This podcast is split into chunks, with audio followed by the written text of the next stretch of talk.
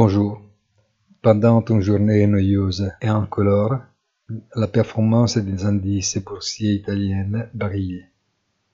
Poussés par les banques et les services publics, les entreprises de la Bourse de Milan occupent les devants de la scène, célébrant un nouveau déficit budgétaire et prévisionnel révisé à 4,5% qui devra être financé par une nouvelle dette de plus en plus chère.